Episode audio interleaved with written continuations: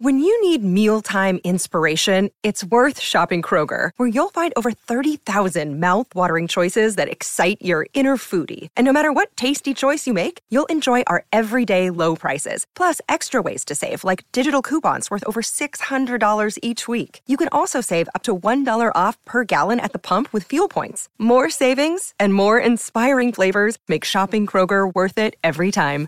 Kroger, fresh for everyone. Fuel restrictions apply. Another day is here, and you're ready for it. What to wear? Check. Breakfast, lunch, and dinner? Check. Planning for what's next and how to save for it? That's where Bank of America can help. For your financial to-dos, Bank of America has experts ready to help get you closer to your goals. Get started at one of our local financial centers or 24-7 in our mobile banking app. Find a location near you at bankofamerica.com slash talk to us. What would you like the power to do? Mobile banking requires downloading the app and is only available for select devices. Message and data rates may apply. Bank of America and a member FDIC.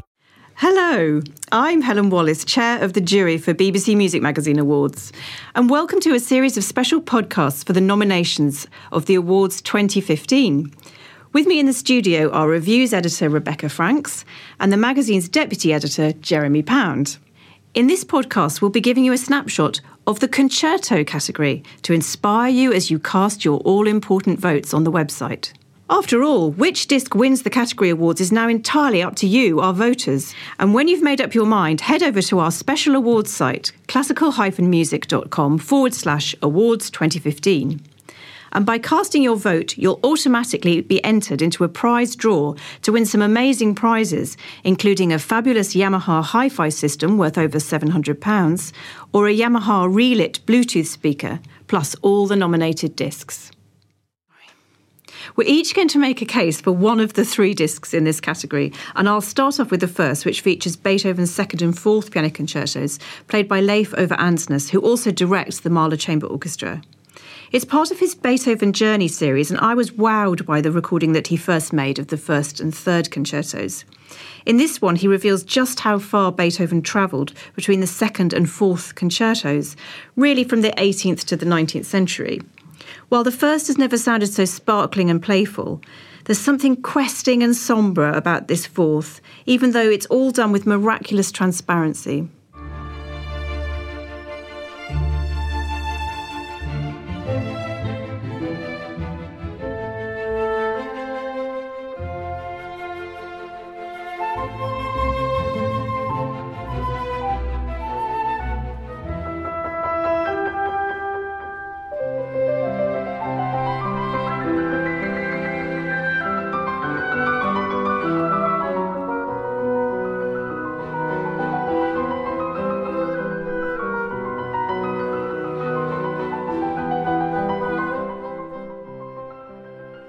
There's a lovely sense of flow between the orchestra and soloist here. Everyone seems to be breathing together these very long lines. And I think it was Stephen Johnson, a member of our jury, who said that this was a real heart and mind journey. And that's true of the orchestra too. It's rare to feel the intimacy of chamber music to such a degree as you have here. Just listen to this part of the last movement when Andsnes comes in with just one cello accompanying him.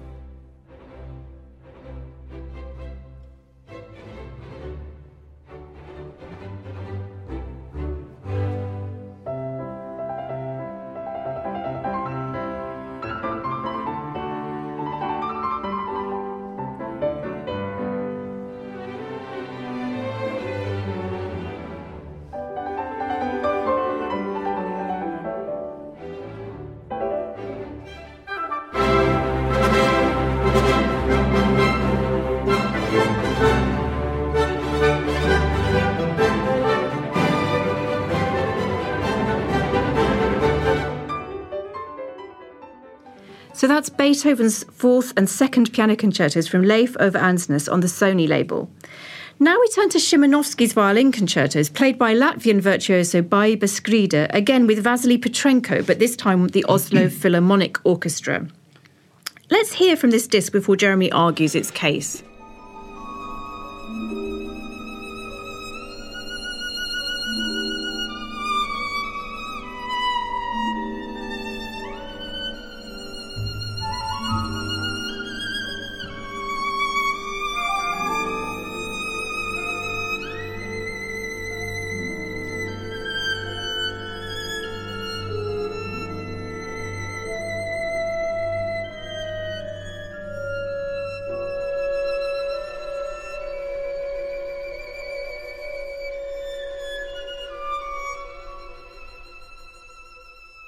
The legendary violinist Gidon Kremer obviously knows a good thing when he hears it, as he has lent his Stradivarius to his fellow Latvian, Baiba Skride, on long term loan. Skride and the Strad make such a winning team. She plays with this gloriously ringing tone, which, as I heard while listening to her record Nielsen and Sibelius only recently, carries right to the back of even the biggest concert hall, and even in the quietest and most delicate passages.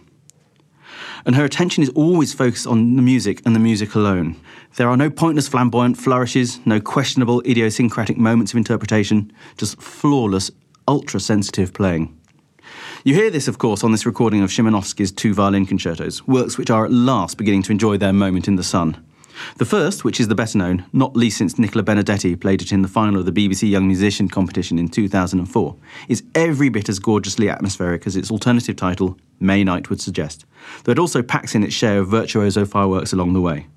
And I just love the folksiness of the second, which also has its fair share of trickiness too.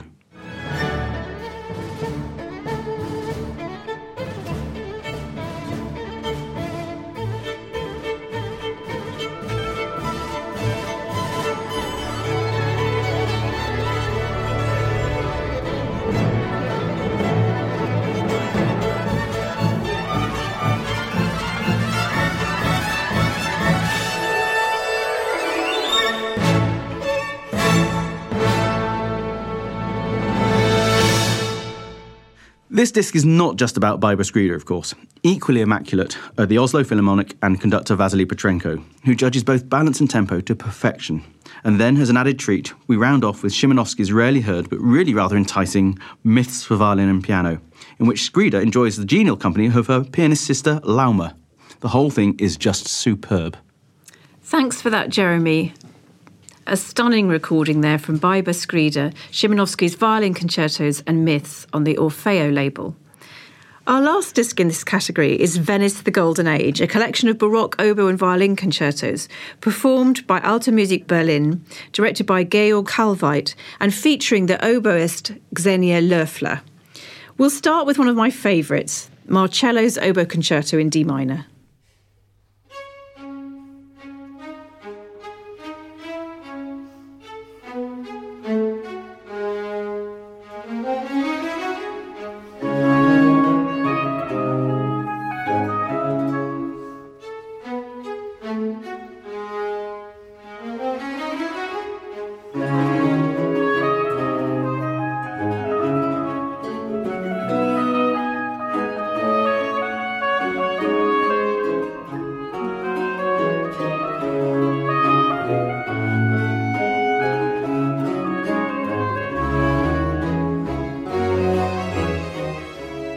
Some of the finest concertos from Venice's resplendent golden era have been brought together in this captivating disc from the Akademie für Alte Musik and oboist Xenia Löffler.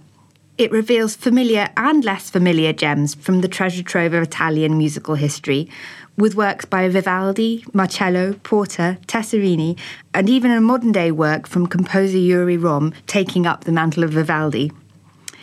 Our critic Nicholas Anderson wrote, This is music which evokes pictures and memories of canals, piazzas, and glorious Palladian architecture.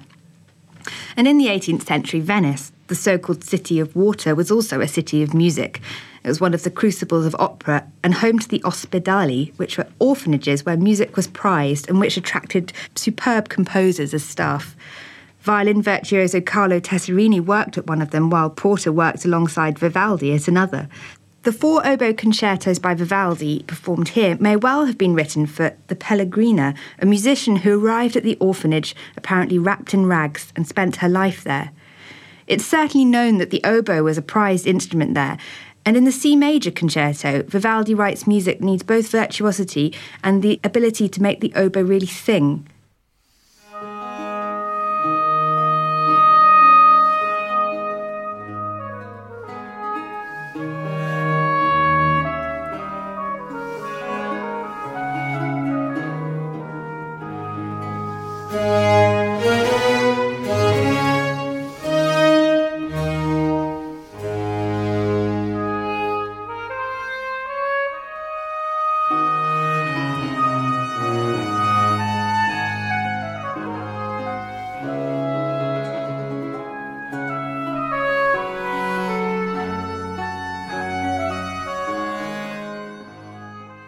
But if Venice and her musical splendours are one of the draws of this recording, oboist Xenia Löffler is another.